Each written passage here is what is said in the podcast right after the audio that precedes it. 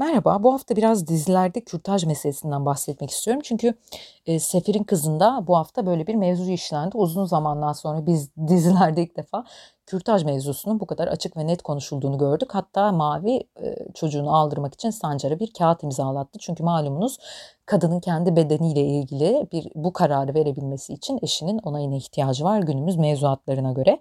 Ve e, bunu imzalatırken de eşinden eğer bu çocuğu aldırmazsan bu evliliğimize ve bana mal olur gibi bir e, içten ve gerçekten bu kararın aslında kendisinin kararı olmasını olması gerektiğini belirten bir mesajla aldığını, bu imzayı istediğini gördük. Şimdi daha önce dizilerde kürtaj yer aldı mı? Evet çokça yer aldı. Nasıl yer aldı? Biraz onlardan bahsedelim. Öyle bir geç her zamanki de gördük. Cemile e, Ali'nin tecavüzü sonrası hamile kalmış ve çocuğu aldırmıştı ama çocuğu aldırıp aldırmadığı uzun süre bir şok unsuru olarak saklandı. Hatta dizide gördüğümüz bebek acaba onun mu Caroline'in mi diye bir e, sezon başında ufak bir gerilim hattı bile yaratıldı. Bir Çocuk Sevdim dizisinde biz bir çocuğun 17 yaşındaki bir genç kızın hamile olduğunu görmüştük görmüştük ve hastaneden kaçmıştı ailesinin bebeği aldırma baskılarına karşı tırnak içinde söylüyorum çocuğunun hayatını savunarak. Muhteşem Yüzyılda Melisa Sözen'in canlandırdığı Efsun karakteri hamile kalınca bebeğini aldırmak istemiş ve bu sırada kan kaybından ölmüştü. Eve düşen yıldırımda da kürtaj olan kadının bir daha anne olamayacağı haberini aldığını izlemiştik. Aşk ve Ceza'da Nurgül Yeşilçay e, kürtaj olmaya gittiğinde onu annesi o masadan kaldırıp ikna etmişti. Aşkı Memnu'da da e, kürtaj mevzusu olmuştu. Adnan'dan habersiz bebeğini aldırmıştı Bihter ve e, Adnan bir sezon boyunca bebeğimizi öldürdün diye kadının üstünde psikolojik baskı uygulamıştı. Hatta e, bir yani tırnak içinde söylüyorum kadının başına gelenlerin aslında bir cezalandırma olduğunun e, alt metninin işlendiği bir örnek olarak söyleyebiliriz. Tecavüz de söz konusuydu Adnan'ın Bihter'e. Şimdi dizilerde kürtaj olmayı düşünen kadınlar nasıl işleniyor veya bu mevzu nasıl ele alınıyor? Şöyle ki kürtaj olmayı düşünen kadınlar çoğunlukla masada vazgeçiyorlar. Çünkü bu bir vicdan azabı vesilesi olarak görülüyor. Devamında da eğer kürtaj işlemi gerçekleştirilirse uzun süre bir katil olmakla suçlandıklarını veya e, bir daha çocuklarının olamayacağı haberini aldıklarını veya e, masada öldüklerini, kan kaybından öldüklerini biz dizilerde izledik. Hatta Melekler Korusu'nda Esin de bebeğini aldırmaktan vazgeçmişti. Çünkü ilk bebeğini aldıran ve bir daha bebe bebek sahibi olamayacağı haberini alan bir kadın görmüştü. Şimdi bunların hepsi aslında kürtaj karşıtı bir bakışın ürünü. Bunu görmemek için kör olmak gerekiyor herhalde. Yakın zamanda bunun e, dizilerde konu edilmemesinin nedeni de aslında yakın geçmişteki politik tartışmalar e, bu arada ha şunu da örneğini vereyim. Yaprak dökümünde de Ferhunde bebek aldırmıştı ve o sırada bayağı gözyaşları içinde masada onu görmüştük. E, Ferhunde gibi dişiliğiyle ön planda olan ve kadın kimliğini hiçbir zaman e, evlilik sonrasında da göz ardı etmeyen bir kadının e, bu gözyaşları basında çok fazla haber olmuştu ve o dönemde e, o bile vicdana geldi, o bile ağladı ama yine de bebeğini aldırdı gibi bir e, saçma bir e, medya diline e, maruz kalmıştık izleyiciler olarak. Şimdi devamına gelelim. E, ha bir de şöyle bir durum var. Mesela İffet tecavüz sonucu olan bebeğin İffet diye bir dizi vardı hatırlarsınız. O da hayat amacı, yaşam amacı olarak görmüştü. Dizi boyunca bu böyle işlenmişti. Kadının annelik e, misyonu üzerinden dizilerde yeni bir kimlik üretiliyordu. Şimdi yakın geçmişte bunlar ne, nasıl ekrana geldi?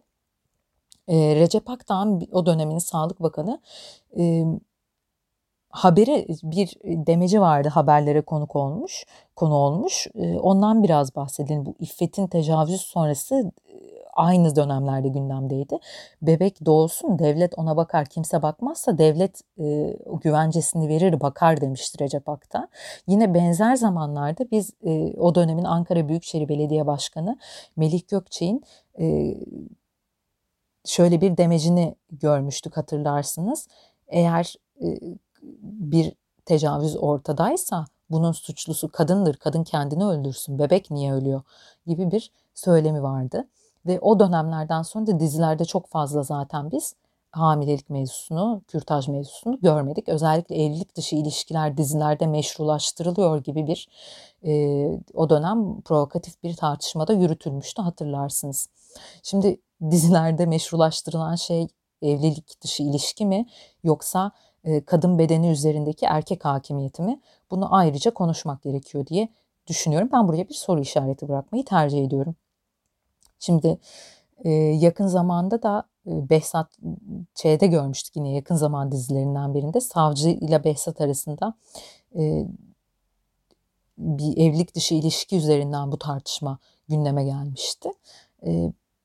O zaman da işte hatırlarsınız bu diziler ailenin temeline dinamit koyuyor gibi tam olarak bu benzetmeyle bir tartışma yürütülmüştü. Evlilik dışı ilişkinin bu böyle bir parantez olduğunun da altını çizelim. Kadın vücudu ve cinselliği üzerinden yapılan bu tartışmaların ve kadınlar mecbur kalmasa çocuk aldırmazlar. Kadınlarla empati kuralım. Kadın çocuk sahibi olmayı zaten ister. Her kadın anne olmayı ister. Annelik bir içgüdüdür gibi yorumları bir bilimsel temeli olmadığı, anneliğin bir insanlarda bir içgüdü olmadığı, insanlarda içgüdü olmadığının bütün ruh sağlığı uzmanları tarafından onaylandığının da altını çizerek bu konuşmayı ve notlarımı bitirmek istiyorum. Stefer'in kızındaki eksen değişikliğinin de altını çizmekte fayda var. Geçtiğimiz sezon cinsiyetçi bir hikaye üzerine kurulu olan kadının bakire olmadığının anlaşılması üzerine e, aşk ilişkisinin bitirilmesi, bulunduğu yerden dışlanması, yerlerde sürüklenerek sokağa atılmasıyla başlayan tırnak içinde bir aşk hikayesi vardı ve buradaki erkek karakterin e, bizim esas oğlanımız olarak ekrana getirilmesi söz konusuydu. Bu sezon karşısına senarist değişikliğiyle beraber ve başrol değişikliğiyle beraber e, Eylem Can Polat e, yazmaya başladı ve Tuğba Büyüküstün oynuyor. Bayağı bir eksen değişikliği oldu ve güçlü bir kadın karakteri gördük. Hatta bu olayı duyduğunda erkeğin karşısına dikilip sen bunu bir kadına yapamazsın. Bu senin hakkın değildi diye baş kaldırdığını gördük. Erkeğin de ben o zaman çocuktum diye bir savunması ekrana geldi. Yani bir nevi günah çıkarma olmaz, olsa da aslında dizideki iklim değişikliğini çok güzel özetliyordu. Sefir'in kızının son dönemdeki e, güçlü kadın imajı ve kadının ayakları üstünde duran misyonunu çok güzel gösterdiğini düşünüyorum. Bu anlamda son dönemi haricinde Sefir'in kızına da ciddi bir eleştiri getirdiğimin altını çizmekte fayda var. Ama yeni döneminin güçlü kadın imajı için iyi bir örnek olduğunu da söylemek zorundayım. Özellikle dizideki Elvan karakterinin aldatılmasının ardından yeni bir ilişki kurabilmesi, evliliğe meraklı kadına olan bakışının tamamen değişmesi ve e, ilişkisiyle kendi ayaklarının üstüne duran iş sahibi bir kadın imajıyla ekranda örnek olduğunu da boşanmış bir kadının nasıl dik durabileceğinin örneği olduğunun da e, belirtilmesinde fayda olduğunu düşünüyorum. Hoşçakalın, iyi seyirler. Yeni tartışma konularında dikkat çeken yeni mevzularda görüşmek üzere. Hoşçakalın.